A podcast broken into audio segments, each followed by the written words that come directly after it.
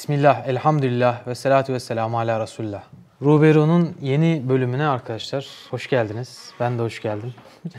bu sandalye birazdan parçalanıp giderse bak bu aşırı bir gıcır diyor. Bana ne kadar kıymet verdiğinizi veya benim dünya malına ne kadar böyle ehemmiyet vermememe çalıştığınızı buradan anlıyorum. Aman Osman abi rahata alışır da dünyaya meyleder. Kalbinde dünya sevgisi oluşmasın. Biz şuna en kötü sandalyeyi verelim. Ferhat hiç mi yüreğin sızlamıyor ya? Hiç mi vicdanın sızlamıyor? Fıstık gibi şöyle sandalyede oturuyorsun. Dünya malı tehlikeli awesome. Sen Behlül Dane'nin hikayesini biliyor musun? Harun Reşit'le Behlül Dane aynı dönemde yaşamışlar. Harun Reşit İslam halifeleri içerisinde en eşsizlerinden birisidir. Behlül Dane bir gün koskoca padişah yani düşün halife Harun Reşit'in geliyor tahtına oturuyor o yokken. Harun Reşit düşün İslam halifesi yani padişah gibi düşün. Behlül Dane de normalde sokakta yaşayan fakir fukara diye bilinen birisi. Şimdi geliyor onun tahtına oturunca askerler yakalıyor bunu bir güzel dövüyorlar. Sonra böyle sarayın hemen önünde bir taşta oturuyor ağlıyor. Harun Reşit oradan geçerken bakıyor ki Behlül Dane ağlıyor. Ne oldu diyor yanına gidiyor bir bakıyor ki ağzı gözü kan ter içinde dayak yemiş. Ne oldu diyor. Diyor ki senin koltuğuna oturdum böyle beni dövdüler. Ya tamam diyor ağlama diyor. Koca adamsın böyle bir şey için ağlama diyor. İyi de ben kendim için ağlamıyorum ki ben senin için ağlıyorum diyor. Sana üzüldüğüm için ağlıyorum diyor. E dayağı sen yedin diyor. Bana niye ağlıyorsun diyor halife. O da diyor ki ben bir gün oturdum beni oradan indirirken bu kadar dövdüler. Sen her gün orada oturuyorsun. İnince kim bilir ne kadar dövecekler. Yani bu dünya böyle işte. Ferhat'cığım sen orada her gün oturuyorsun. Bir gün oradan indiğinde gör bak sana neler yapacağız. ben yapmasam münker nekir yani. Toprağın altı var Ferhat unutma. Bugünün bir de yarını var. Bir gün gireceksin o toprağın altına. Oturduğun her koltuktan o koltuğun hakkını verdin mi vermedin mi diye hesaba çekileceksin. Biz zannediyoruz ki sadece siyasiler, ülke yönetenler diyelim ki X ülkesinde Tunus'ta, Libya'da ülkenin başına gelmiş bir sorumluluk almış. Bunun için sadece onlar hesaba çekilecek. Hayır. Sen de hesaba çekileceksin. Sen de oturduğun koltuğun hesabını vereceksin. Yani bir koltuktan Osman abi bu kadar dırdır yapmasa der gibi bakıyorsunuz ama yani mesele aslında gıcırdaması falan değil yani. Senin gıcırdayıp gıcırdamaman. Dünya malı seni ne kadar gıcırdatıyor. Ne kadar sapa sağlamsın. Baksana adam çatır çutur kimdi o sesler geldi. Dünyada üstümüze aldığımız her vazife için hakkını verip vermediğimiz ölçüde battal hesaba çekileceğiz. Öyleyse bu hesabı en güzel şekilde vermenin derdine düşelim yani. Biz hesaba çekilmezden evvel kendimize hesaba çekelim. Muhasebe kayıtlarımıza bir dönüp bakalım. Biz biliyoruz bizi. 24 saat kendimizle biz beraberiz. İnsanlar bizim için farklı şeyler düşünebilirler. O Osman abi şurada şu hizmeti yapıyorsun. O Fırat kardeşim sen nasıl hizmet ediyorsun? İnsanlar seni bir şey zannedebilir. Ama kimse senin şahsi kusurlarını, günahlarını senin kadar bilmez. Senin bilmediğini de Allah biliyor. Öyleyse ne yapmak lazım? Allah'ın huzuruna hesaba çıkmadan önce bizim kendimizi hesaba çekmemiz lazım. Bu hesabın mekanizması nedir? Vicdandır. Vicdan bir mahkemedir. Ama üç yönlü çalışan bir mahkemedir. Hem yargıtaydır, hem anayasa mahkemesidir, hem yerel mahkemedir. Vicdan insanın aldığı bütün kararları hiçbir başka etkide kalmaksızın tartan hassas terazinin adıdır battal. Her insanın kalbinde daima doğruyu ve hakkı gösteren bir pusulası vardır. Nasıl yani? Şimdi pusulayı alıyorsun eline daima nereyi gösteriyor? Kuzeyi gösteriyor değil mi? Bizim de kalbimizin bir pusulası var. Daima kıbleyi gösteriyor. Daima sırat-ı müstakimi gösteriyor. Daima hakkı gösteriyor. Daima doğruyu sana fısıldıyor, ders veriyor. İşte o pusulanın adı vicdan. Bugün vicdanı konuşacağız ve vicdanın azap yönünü konuşacağız. Yani bizler vicdan azabı çektiğimizde nasıl bir sistem içimizde kurulu ki rahatsız oluyoruz ve vicdan nasıl bir mekanizma bunu biraz böyle tahlil edelim. Şimdi biliyorsunuz mesela sizin de günlük hayatta yaşadığınız vicdan yükleriniz vardır. Mesela hepiniz bir arkadaşınıza yaptığınız bir bed muameleden, kötü muameleden dolayı vicdan azabı çekersiniz. Dilin kemiği yok ya. Efendimiz Aleyhisselatü hadiste diyor ki her sabah bütün azalar ve organlar dile yalvarırlarmış derlermiş ki ne olur bugün bizi azaba sokacak bir şey söyleme. Yani ne anlıyoruz bundan?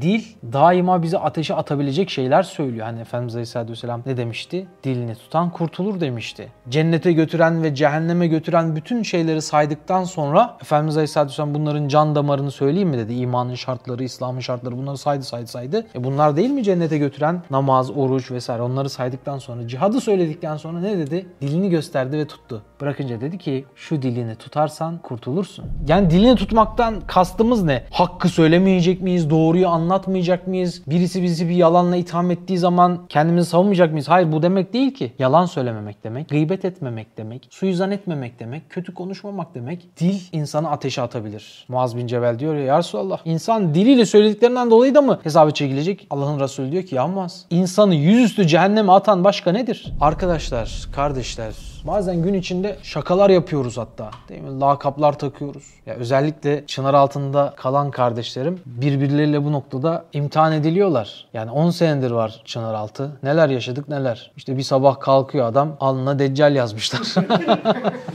Ertesi gün öbürsüne ben Mehdi'yim yazmışlar. Yok işte eline tıraş köpüğü sıkmışlar, burnunu kaşıyorlar. Tıraş köpüğüyle öyle yüzünü buluyorlar falan. Böyle bin bir türlü şeyler. Eskiden bunlar çoktu. Neden artık yok? Çünkü artık işte vicdan dediğimiz mekanizma devreye girdi. Baktık ki insan incinebilir. İnsanın tabii ki incinebileceği çok yönler var. Veya vicdanı şurada da hatırlayabiliriz. Mesela bir günahı işlediğinizde neler hissediyorsunuz? Vicdan insana manevi bir cehennem yaşatıyor mu yaşatmıyor mu? İlk işlediğiniz günahı mesela bir düşünün. Yani ne kadar vicdan azabı çekiyordunuz değil mi? Kenan öyle günahsız gibi bakma. günah mı o da? Hepimiz günah işlemişizdir değil mi? Yani şimdiye kadar hiç yalan söylemedim diyen birisi var mı? İlk yalanı o olacak zaten. Mesela ilk yalanınızı hatırlıyor musunuz? Var mı Ali Osman? Abi derslerin iyi mi diye soruyorlardı genelde. Aslında çok kötüydü. Var mı Enes? Mesela Fatih'e sorsak neler anlatır? Hani ilk yalanımı hatırlamayabilirim ama Son yalanımı hatırlıyor.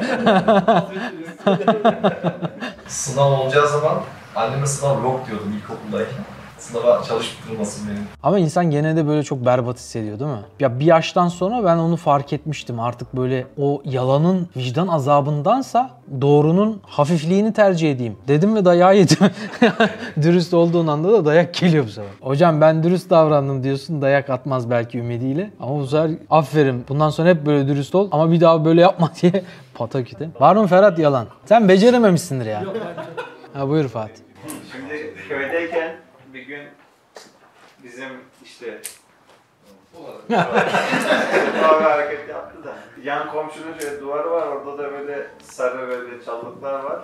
Ben elimde kibrit var işte, kibritle oynuyorum. Şey, şey yaparken orayı yaktım ben. Sonra abim, ben, kuzenim üçümüz kaçtık. Bunlar gidip tuvalete saklanmışlar.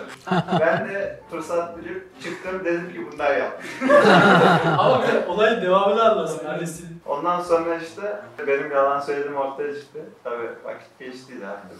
Kızmadılar tabii. Ömer Seyfettin bilseydi kaşayı yazmazdı bunu yazardı. Ama şey anlatsana bu koca tarlayı yaptığını. Ama o yalan değil ki. Allah çok komik ya. Abi şimdi Bu yalandan sonra önünü alamadık. Bahtlar falan bilir, Dikmen Deresi var. Ben işte yine elimde kibritle uğraşıyorum. Böyle sarı çalılıklar duruyor. Abi ben gidip biraz uğraştım. Yan tarafta da tekerlek vardı. Şeyi yaktım, tekerleği yaktım. Alev aldı. Tekerlekte yana yana gidiyoruz. İtfaiye falan gelmişti abi. Ama böyle her taraf duman aldı. Bizim köydeki evde dibinde. Annem bana niye yaktın diye kızmamıştı. Perdeleri yeni yıkadık.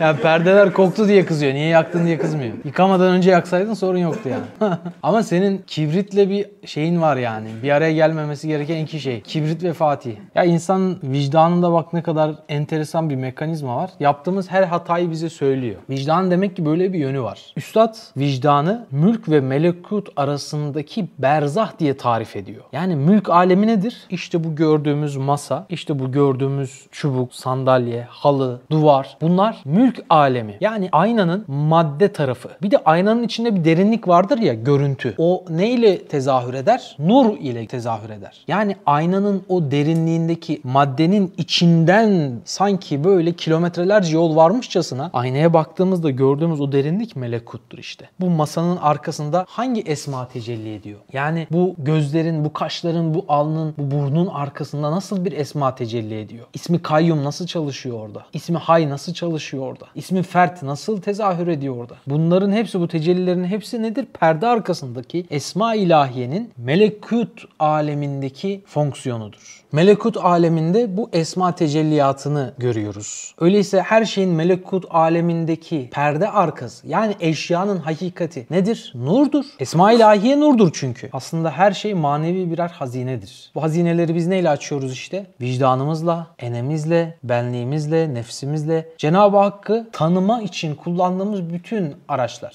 5 tane zahiri duyu organı, 5 tane batını duyu organı, akıl, vehim, idrak gibi mesela. Bunlarla biz ne yapıyoruz? Cenab-ı Hakk'ı tanıyoruz. Yani nasıl yaratmış? Nasıl işletiyor? Perde arkasında ne gibi tecelliler var? Bunların hepsi aslında sanatkarı tanımaya yönelik şeyler. Yani bir yazıya bakıyorsun, yazara bakan yüzü melekuttur. Yazı olan harflerden oluşan kesif tarafı da mülktür. E vicdan neden mülkle melekutun ortasında duruyor? Bir perde gibi. İkisine de açılan bir koridor gibi düşünün. Yani alemi gayb ile diyor üstad, alemi şehadet arasında bir noktayı iltisaktır. Alemi şehadetle alemi gayb arasında bir noktayı iltisak. Aralarında bir irtibat noktası var. Bir geçiş koridoru var. Neyle? Alemi gayb ile alemi şehadet. Nedir alemi gayb? Alemi gayb görülmeyen alem demek. Alemi şehadet görülen, şahit olunan alem demek. Keşfedilmiş kısım bizim için. Keşfedilmemişi gayb alemi. İşte bu ikisi arasında vicdan bir geçiş yaşatıyor. Nasıl? Rabbani hislerle. Latife-i Rabbani. Şimdi Rabbani hisler, ilahi vecibelerden gelen o duyular insanda bir karşılık buluyor. Biz bu şekilde doğruyu tanıyoruz. Bu şekilde doğruyu görüyoruz. Yani sanki kalpte bir lümme-i şeytaniye dediğimiz şeytanın makamı var ya kürsüsü, vaaz kürsüsü. Fısıldayarak vaaz veren bir kürsüde olduğunu düşünelim. Bir minber gibi sanki. Lümme-i şeytaniye şeytanın minberidir. Oraya çıkmış oradan insana bir takım telkinlerde bulunuyor. Şunu şöyle yap, bunu böyle yap. O pisliğe bak, o pisliği işle, o günahın içine gir, onu ye. Akıl veriyor ve meşrulaştırıyor. Değil mi? Veya erteletiyor bir hayır varsa. Büyük bir hayır varsa onu küçük bir hayra sevk ediyor. Ne yaparak? Telkin vererek. Ne ile? Vesvese. Dikkat edin. Vesvese, vesves Arapçası. Fiskos yani. Fısıltı. Şeytan nasıl lümme-i şeytaniyeden bu kürsüden konuşuyorsa battal insanın da vicdan dediğimiz bir kürsüsü var. Oradan da rahmani melekler. O vicdan mekanizmasıyla insana hayrı daima telkin eder.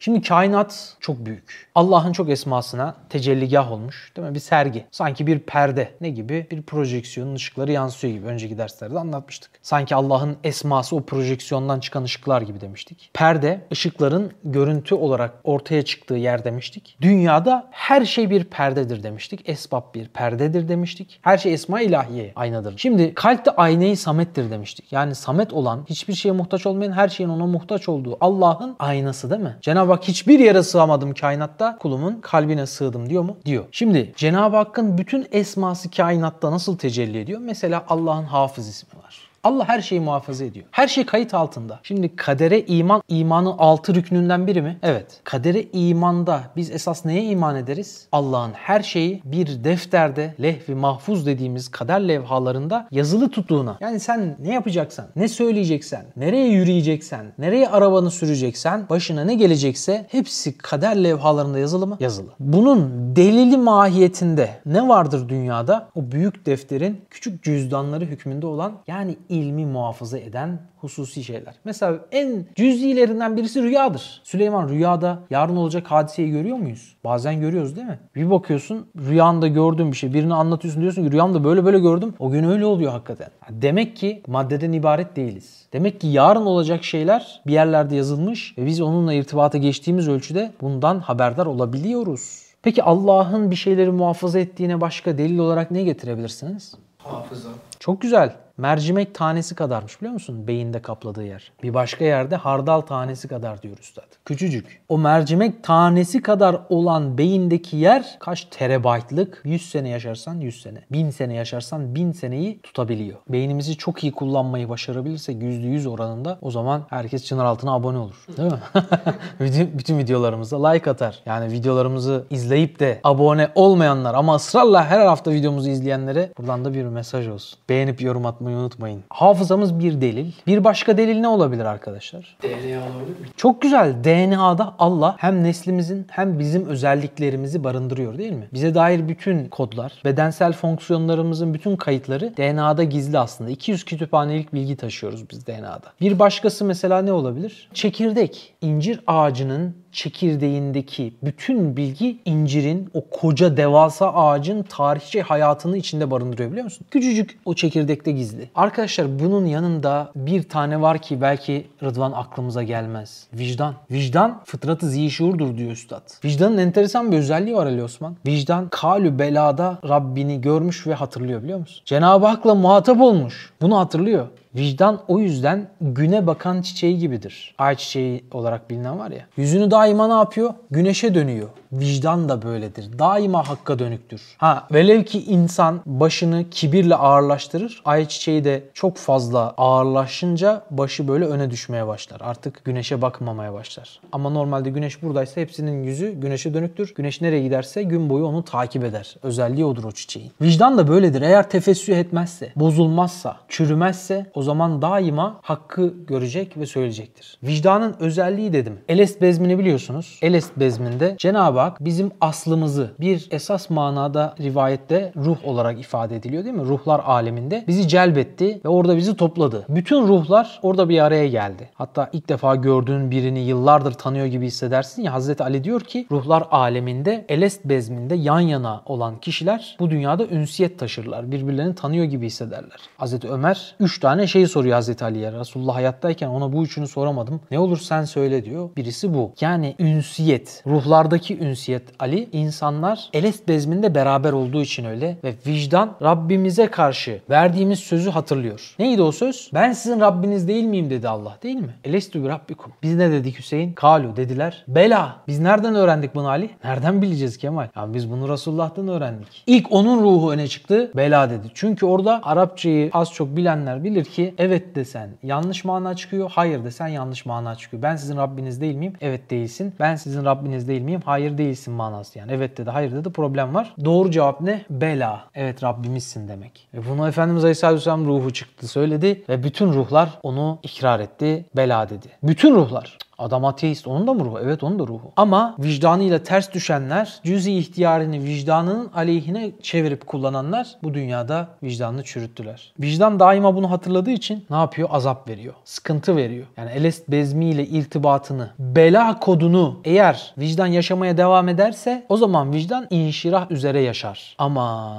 o beladaki koda ters yaşarsak, yani Allah'ın emirlerine uzak yaşarsak, yani mesela yalan söylersek, haksız kazanç elde edersek, hırsızlık yaparsak, kalp kırarsak, Allah'ın hoşuna gitmeyecek işler veya hareketler yaparsak o zaman vicdan o bela sözünü hatırladığı için azap ve ızdırap verir. Kişiye iki seçenek kalıyor bundan sonra. Ne yapacak? Ya vicdanını dinleyecek, doğruyu tercih edecek veya vicdanını dinlemeyecek, ısrar edecek ve bir süre sonra vicdanı çürüyecek. Bozulacak. Çünkü vicdanı susturması lazım. Ne yapması lazım bunun için? Doğru yanlış kavramlarını yitirtecek. Vicdanı tefessü etmesi böyle oluyor. Israrla günaha giren bir adamın artık günahın yanlış olmadığına dair kendine bir ilkaya ihtiyacı var değil mi? Böyle bir düşünceyi ilka edecek kendine. Ne diyecek? Ya önce diyecek ki Fırat ya keşke zina günah olmasaydı. Rahat rahat yapsaydık. Sonra yavaş yavaş ya zina ne var ki bunda? İçki ne var ki bunda? Ben yatsı yıkılıyorum sonra bir kadeh viski içiyorum. Kafamı dağıtmak için. Ne var ki bunda diyecek yani. Veya sarhoş olmuyorum kimseye zararım yok diyecek Rıdvan. Ne var ki bunda diyecek. Ama vicdan eğer günah olduğunu bile bile ısrar eder devam edersen bir süre sonra artık taşıyamayacağın hale gelir. Artık günah olduğunu inkar ettirmeye çalışır şeytan sana. İşte insan böyle dinden çıkıyor. Yani tesettürden çıkıyor. Bundan dolayı vicdanı rahatsız. Bu sefer tesettürün farz olmadığını iddia etmeye başlıyor. Tesettürden çıkmak bir günahtır. Vicdanı rahatsız eder ama tesettürün olmadığını iddia etmek insanı imandan dinden çıkartan şeydir. Değil mi? Elfazlı küfür oluyor. Allah muhafaza. Şimdi bütün günahlar da böyle değil mi? Zina edenleri tanıyor musunuz? Var mı arkadaşlarınızda zina edenler? Var değil mi? Benim geçmişimde, lisemde, üniversitemde bir sürü böyle zina eden arkadaşım oldu. Zina ettiklerini anlatıyorlardı. Ben de onları gözlemliyordum. Ve bu adamlar Allah elhamdülillah ki beni korudu o büyük günahtan ama bu adamlar o zinaların içindeki yaşadıkları vicdan azaplarını bana anlatıyorlar. Berbat hissettiklerini. Zina ettikleri kişiyi öldürmek isteyecek kadar hatta onu böyle evinden atmak istediğini, odasından attığını, o hissin, o pisliğin ondan geçince def etmek istediğini falan söylediler yani. Anlıyor musunuz? Vicdan nasıl bir mekanizma? İnsanı boğuyor. O günahta seni devam ettirmeyecek şekilde Cenab-ı Hak onu bir ağırlık olarak kalbine koymuş. Günah işleyenin, cehenneme götüren yollara giren adamın hissiyatı nasıldır Ali? Daima manevi bir cehennemi hisseder. Daima manevi cehennemi hisseder. Cennete götüren yollardaki adam neyi hisseder? Kemal? O da manevi bir cennet hisseder. Yani aslında günah işleyen bir adama şunu demek çok yeteri kadar etki etmiyor değil mi? Ya cehennem var yanacaksın. Azap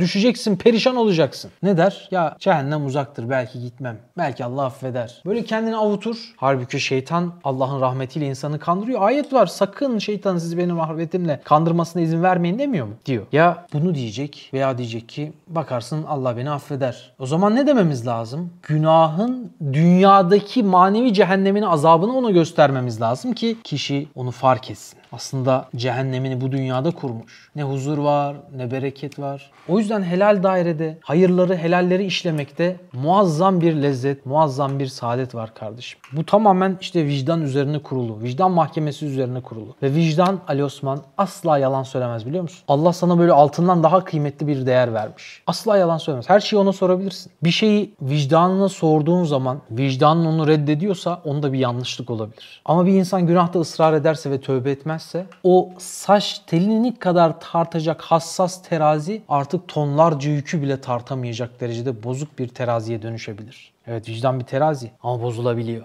Vicdan özünde ne demek biliyor musun Kemal? Vecede. Bulmak demek. Vecede. Peki bildiğimiz vicdan manasıyla nasıl bir irtibat var Kenan? Neyi buluyor? Hakikati doğruyu vallahi. Evet. Aslında bir kendini buluş, kendini duyuş, hakikati buluş. Yani insan bir arayış üzere gelmedi mi bu dünyaya? İnsan arayan demek değil mi zaten? Hakiki insan. Efendimiz Aleyhisselatü Vesselam'ı anlatırken onun ikra, oku mesajına ulaşmasını biz böyle yorumlamıyor muyuz? Hira zaten arayış demek. İşte insana arananı bulduran arayışın adı vicdandır. Vicdan insanın duygusal yönüdür. İnsanın bütün o manevi duygularının merkez noktasıdır kardeşim. Hani Üstad bir yerde diyor ya insan fıtraten mükerremdir. Daima hakkı arar. Bazen batıl koynuna geçer. Hak zannedip onu koynunda taşır diyor. İnsan daima hakkı arayan bir varlık. Neyle arıyor? Vicdanıyla arıyor. Yani siz hiçbir ilmi olmayan bir adamı ne bileyim bir kabilede vesaire gözlemleseniz o da hakkı arar. Bazı şeylerin yanlış olduğunu bilir. Küçük bir çocuğu öldürmenin yanlış olduğunu bilir. Başkasına ait olan bir şeyi almanın yanlış olduğunu bilir. Vicdanında yani felsefeciler bunu uzun süre tartışmışlar. İnsan bazı yanlışları tespit edebilir. Neden? Çünkü Allah'ın şeriatıdır o. Asırlara göre değişen şeriatlar farklıdır ama Allah'ın şeriatındaki şeyler, değişmeyen şeyler onlar vicdan rahatsız eder daima. Şimdi vicdanla ilgili birkaç okuma yapalım. İnsan kainat tefekkürü yaparken iki mekanizmayı kullanıyor.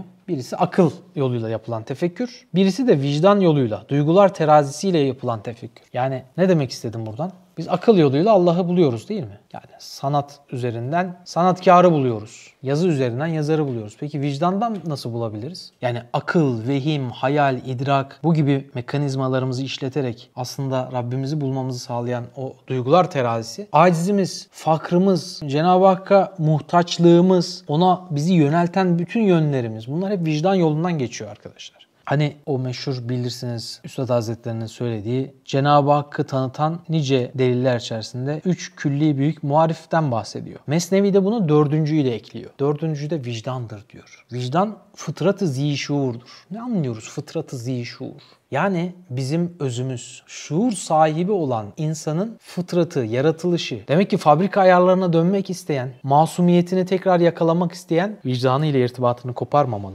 Vicdanıyla hareket edenler iyilik üzere, hayır üzere olurlar. Vicdanıyla hareket edenler Allah yoluna meyil eder, ilme meyil eder, Rabbini tanımaya meyil eder. Ama vicdanla irtibatını koparanlar, onlar daima günahların içinde cehennemin yolunu tutarlar. O zaman ne oluyor işte? Hani dedik ya vicdan tefessüh ediyor ve Mutaffifin suresinin girişi var ya Veylül mutaffifin. Ne demek? Yazıklar olsun o tartıda hile yapanlara. Yazıklar olsun o terazisini şaşıranlara. Adalet duygusunu yitirenlere. Yazıklar olsun. Niye? İşte o vicdanın tefessühünü de işaret ediyor. Vicdan bozuldu mu çünkü insan tartıda ölçüyü yitiriyor. Haksızlığı normal bir şey olarak görüyor. Bakın diyor ki üstad vicdanın anasır erbası ve ruhun dört havası olan irade, zihin, in his, latife-i Rabbaniye. Her birinin bir gayetül gayatı var. Neymiş? Vicdanın dört unsuru varmış. Bunlar bir irade, iki his, üç zihin, dört latife-i Rabbaniye. Her birinin bir gayetül gayatı var. Geçen derste burayı işlediğim için ben sadece vicdanın üstünde duracağım. Vicdan insanda bulunan hakikati arama meyillidir. Vicdan hakikati bulduğu zaman rahat ediyor, inşiraha kavuşuyor, huzur buluyor. Ama hakikatten uzaklaşınca ne yapıyor? Huzuru kaçıyor. Bismillahirrahmanirrahim. Birinci veci. Gecede zulümat nasıl nuru gösterir,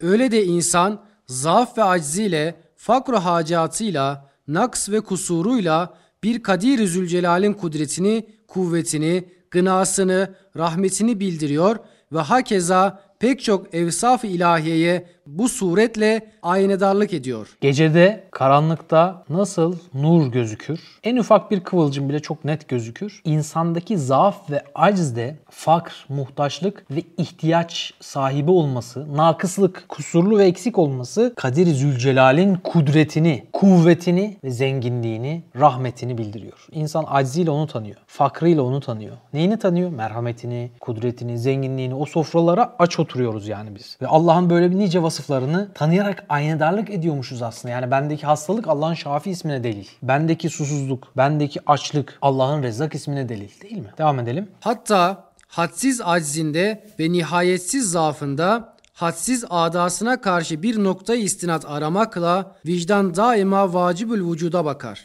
Evet, insan sınırsız bir acz taşıyor ve nihayetsiz bir zaaf taşıyor. Hadsiz düşmanlarına karşı bir dayanak noktası arıyor. O yüzden vicdanı daima kime bakar? Vacibül vücuda bakar. Yani o güne bakan çiçeği gibi dedik ya. Aynı öyle. İnsandaki bu aczi, bu zaafı, bu kadar düşmanın arasında olması dikkat edin. En böyle geri kalmış, en ne bileyim ilkel bir kavme bakın. Standart bir vatandaşa bakın. Dünyanın hangi milletine giderseniz gidin. Her insanın ruhunda bir noktayı istinat, bir de noktayı istimdat arama durumu göreceksiniz. İnsan fıtraten mükerrem ya daima hakkı arar. Dedik ya bazen Fenerbahçe koyununa geçer hak zannedip onu saklar. Bazen Galatasaray yani futbol, bazen magazin hak zanneder dava edinir onu. Bazen çok lüzumsuz dünya siyasetleri dava edinir onu. Niye? İslam'ı dava edinmek üzere yaratılmış çünkü. Rabbine o yakınlığı için o cihazatlarla donatılmış ama insan bunu dünyaya meylettirince orada kaybediyor. Azaba düşüyor, hakkı bulamıyor. Ama vicdan daima Rabbini arıyor, Rabbini hatırlıyor. Bakın burayı altını çizerek söylüyorum. Hafızasında o buluşma var, elest var. Onu hatırlıyor ve vacibül vücuduna bakıyor. Evet. Hem nihayetsiz fakrında, nihayetsiz hacatı içinde, nihayetsiz maksatlara karşı bir noktayı istimdat aramaya mecbur olduğundan vicdan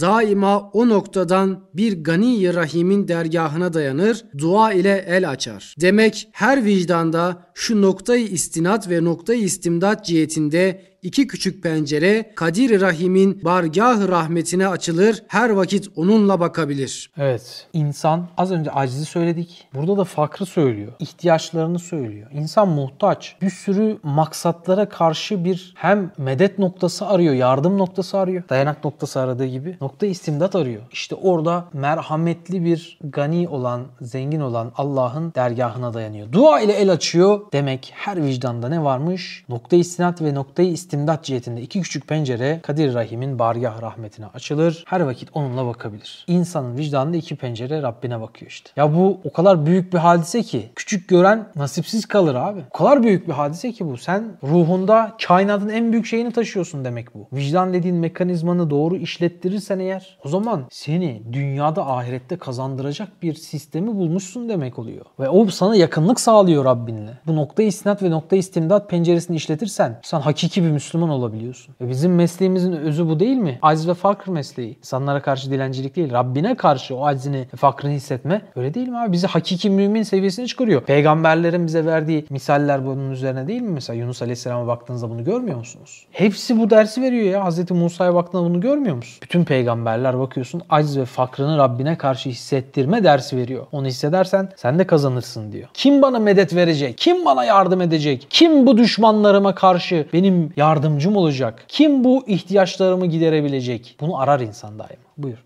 Burada da kibirli insanların aslında Allah'ı bulamadıklarını görüyoruz. Mıknatıs örneği. Yani insan kendisini artı gördüğü zaman pozitif olan yani o artı olan hakikatini abi itiyor otomatik olarak. Ama insan kendisini eksiği görür. İşte bu nokta istimdadı ve nokta istinat aradığı zaman yani kendisini eksi de gördüğü zaman otomatik olarak hakikati çekmiş oluyor. O küçük pencereleri de kendisine açmış oluyor. Rabbini de bulmuş oluyor bu. Aynen çok güzel söyledin. Müteveccih oluyorsun yani değil mi? Sen müteveccih olunca o seni çekiyor. İhtiyacını hissederek dinlersen bu dersi muazzam istifade edersin yani. Ben zaten en çok ona kızıyorum. Adam ihtiyacını hissetmiyor ya. İhtiyacını hissetmiyor. Müteveccih değil. Kuru bir süngerin suyu emmesi gibi ilmi emmesi lazım. Not alması lazım. Yapışması lazım. Ben bu ilmi alacağım. Ama insan müstani olursa abi, insan sanki hiç ihtiyacı yokmuş gibi yaklaşırsa Kur'an'da hadi bakalım diyor o zaman sen daha ihtiyacın yoksa hadi git o zaman bu kapıdan diyor. Bu kapıya sadece aczini ve fakrını hissedenler girebilir diyor. E vicdan sana bunu bulduran mekanizma aslında. Biz sadece vicdanı kötü bir şey yaptığımız zaman hissettiğimiz bir şey zannediyoruz. Hayır vicdan Rabbine seni yönlendiren şeyin ta kendisi. Sana doğruyu seçtiren, cüzi iradeni hayırda kullandıran, seni hidayete sürükleyip götüren şeyin ta kendisi ya. Sen onu basit gör bakalım. Evet bir de üstad bu dört külli muarif söylüyor ya. Vicdan için şöyle bir şey söylüyor. Diyor ki vicdanı beşer denilen fıtratı zişurdur. insanın fıtratıdır. Ve burada dört nükteyi nazara dikkate al diyor. Bir, fıtrat yalan söylemez. Mesela çekirdekteki meyelan-ı nümüvü ne Ben ağaç olacağım, sümbülleneceğim der. Onu yalancı çıkarmaz diyor fıtratı. O da çıkar. Mesela bir yumurta fıtratı ne der? Ben der tavus kuşu olacağım, civciv olacağım. Fıtratı onu doğru çıkartır. Fıtrat yalan söylemez. Veya bir suyun fıtratı ne der? Ben normalde yoğunluğum 1 ama katılaşınca 0.8'e düşüyorum. Hacmim genişliyor. Daha çok yer tutacağım der. Demiri bile parçalar. Kışın bakıyorsun borulardaki sular buz tutunca demirler patlıyor. Koca şehir şebekeleri düşün. Güm güm boruları patlatıyor. İşte sular idaresinde çalışanlar bilirler. Bizden de bir kardeşler var. Oradan oraya koşturuyor. İnsanın fıtratı ne der abi? Hah çok güzel söyledin kardeşim. İnsanın fıtratı ne der? İşte insan fıtratını doğru çalıştırırsa konuştuğumuz mekanizması olan vicdan mekanizması. Çünkü fıtratı zişur vicdan. Yani senin fıtratın vicdan. Eğer sen vicdan üzere yaşar, vicdanını işlettirirsen yani hakkı arayan, Rabbini sana buldurmaya çalışan o sesi dinlersen daima o ses hiçbir saniye susmuyor. Hiçbir saniye Allah'ı anlatmaktan geri durmuyor. Sana daima Rabbini hatırlatmaya çalışıyor. Beni duy ve beni dinle diyor. Çık şu gafletten diyor. Dinleme şu şeytanı diyor. Ama sen onu dinlediğin ölçüde işte o zaman senin istidatların açığa çıkar. Mesela senin fıtratında bir Halid bin Velid varsa açığa çıkar. Senin fıtratında bir Bilal-i Habeşi varsa açığa çıkar. Filizlenir. Fıtrat yalan söylemez. Ve istidatla yapılan dua ekseriyetle makbuldür diyor üstad. İstidadı ama İslamiyet toprağında tevazunun altında işlettirirsen. Yoksa tevazu toprağına gömülmeyen her şey çürüyüp gidiyor değil mi? Ne yapacağız Ali? Önce kibrimizi silip atacağız. Tevazu toprağına koyup İslamiyet suyuyla onu büyüteceğiz. İşte o zaman fıtratımız açığa çıkıyor abi. Her birimizin istidatları, fıtratı, vicdanın işletilmesi ölçüsünde parlayacağını ders veriyor zaten. Hani saykalı vur yeter ki diyor. Sen o madeni parlat. İnsanda bu tarz meyelanlar var. Kaç tane var? İşte sayka şayka dersinde de gördük ya. Sınırsız. İnsanı Allah'ın sevk ettiği ve insana Allah'ın şevk verdiği. Sınırsız böyle yönelimler var. Meyelan diyoruz buna. Bu meyillerimiz, bu yönelimlerimiz bizim karakterimizi şekillendiriyor, kim olduğumuzu biçimlendiriyor. Hayatını boyamanı sağlıyor. Oradan adımlarını atıyorsun. Ve işte Şevket diye birisi çıkıyor ortaya. Battal diye birisi çıkıyor ortaya. Adam İslamiyet'i bu yüzden bunu işleterek tercih ediyor. Geçen hafta zaten bu ikincisini okumuştuk. Sayka ve şayka var. Bunlar yalan söylemez. Bu şevk ve sevk. İnsan bu kanalı dinlerse vicdan üzerinden Rabbini bulabilir demiştik. Üçüncüsü mevhum bir şey hakikati hariciye mebde olamaz. Fıtrat ve vicdanla nokta istinad ile nokta istimdat iki hakikati zaruriyedir. Hilkatin saffeti, yaratılıştaki temizlik, saflık ve en mükerreme olan ruhu beşer iki nokta bulunmazsa en süfli, en berbat bir mahluk olur. Halbuki kainattaki hikmet ve nizam ve kemal bu ihtimali reddeder diyor. Akıl tatili eşgal etse de, akıl işi bıraksa da, nazarını ihmal etse de vicdan saniyi unutamaz. Sen aklını sarhoş ettin, başka şeylerle meşgul oldun ama vicdan daima Rabbi ile meşgul onu unutamaz. Kendini nefsini akıl inkar etse de vicdan onu görür. Onu düşünür. Ona müteveccihtir. Hadis ne demek biliyor musunuz? Zannetmek gibi. Sezmek yani. Bir delil, bir ispata gerek kalmaksızın bir şeyi kavramak. Hızlı. Yani mebde ile münteha arasındaki intikal demektir hads. Yani bir şeyin mebdesi başlangıcıyla müntehası, onun son noktasına bir insan ne kadar hızlı intikal edebiliyorsa işte zekavet yani bir nevi. Buna hads deniyor. Yani sen o adama delil göstermene gerek yok servet. O adam otomatikman hemen delilsiz, ispatsız intikal edip iman edebiliyor. Hemen sen bir cümle söylüyorsun ya. Uzun uzun izahlar gerek yok. Leb demeden leblebiyi anlıyor adam. Bizim en çok yoksunluğunu yaşadığımız şeylerden biri değil mi? Biz genelde leblebi diyoruz. Çorum'un tarihçesini anlatıyoruz. Adam hala anlamıyor yani. Güya leb demeden leblebiyi anlayacaktı. İşte o hatsmış lazım olan şey. Şimdi hatsten daha da kuvvetli bir şey var. Hats ki şimşek gibi sürat intikaldir. Daima onu tahrik eder. Hatsin muzafı olan ilham. Hats demek ki birinci basamak gibi düşünürsek onun iki katı daha süratli bir şey varmış. Neymiş o? İlham. Yani senin delilsiz, bürhansız bir şeyi idrak edebilmen. Hats ise tak yukarıdan ağzın o lokmanın inmesi de ilham. Yani Allah'ın sana onu fark ettirmesi. Sen normalde 100 yılda onu fark etmeyecektin. Cenab-ı Hak tak ilhamla sana onu fark ettirdi. E bunu bilim adamı da yaşar, şair de yaşar, mümin esasını yaşar. Hadsin muzafı olan ilham onu daima tenvir eder, nurlandırır. Meyelan var bir de. Meyelanın da muzafı olan arzu. Şimdi bir şeye meyil duyarsın. Meyil duyduğun çok şey vardır ama onları yapmazsın. Bundan daha kuvvetli ne var? Arzu duymak var. O daha şiddetli. Ve onun muzafı iki katı olan iştiyak var.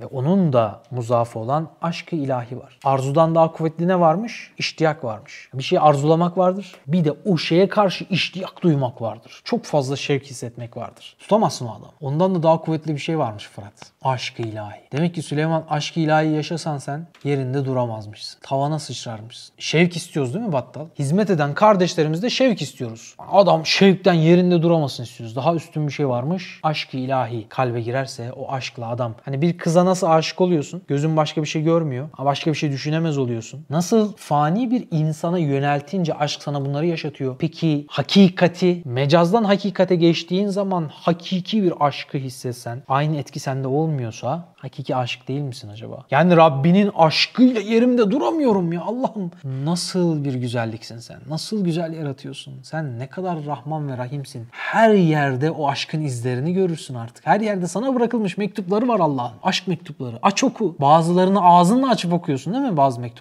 Siz o mektupları hep paramparça ediyorsunuz. Allah'ın gönderdiği aşk mektuplarının bazılarını ağzımızla açıyoruz. Ne o? Mesela menemen. Mesela bir erik. Mesela bir şeftali, bir karpuz. Ağzınla açıyorsun o mektubu. Ya sadece hapur hupur yeme ya. Bismillah ne demek? Onu anla. Zikir fikir şükür istiyor Allah senden. O ücretini versene. Ya Osman abi ücretini markette geçirdik ya. A101'de BİM'de dıdıt dıdıt.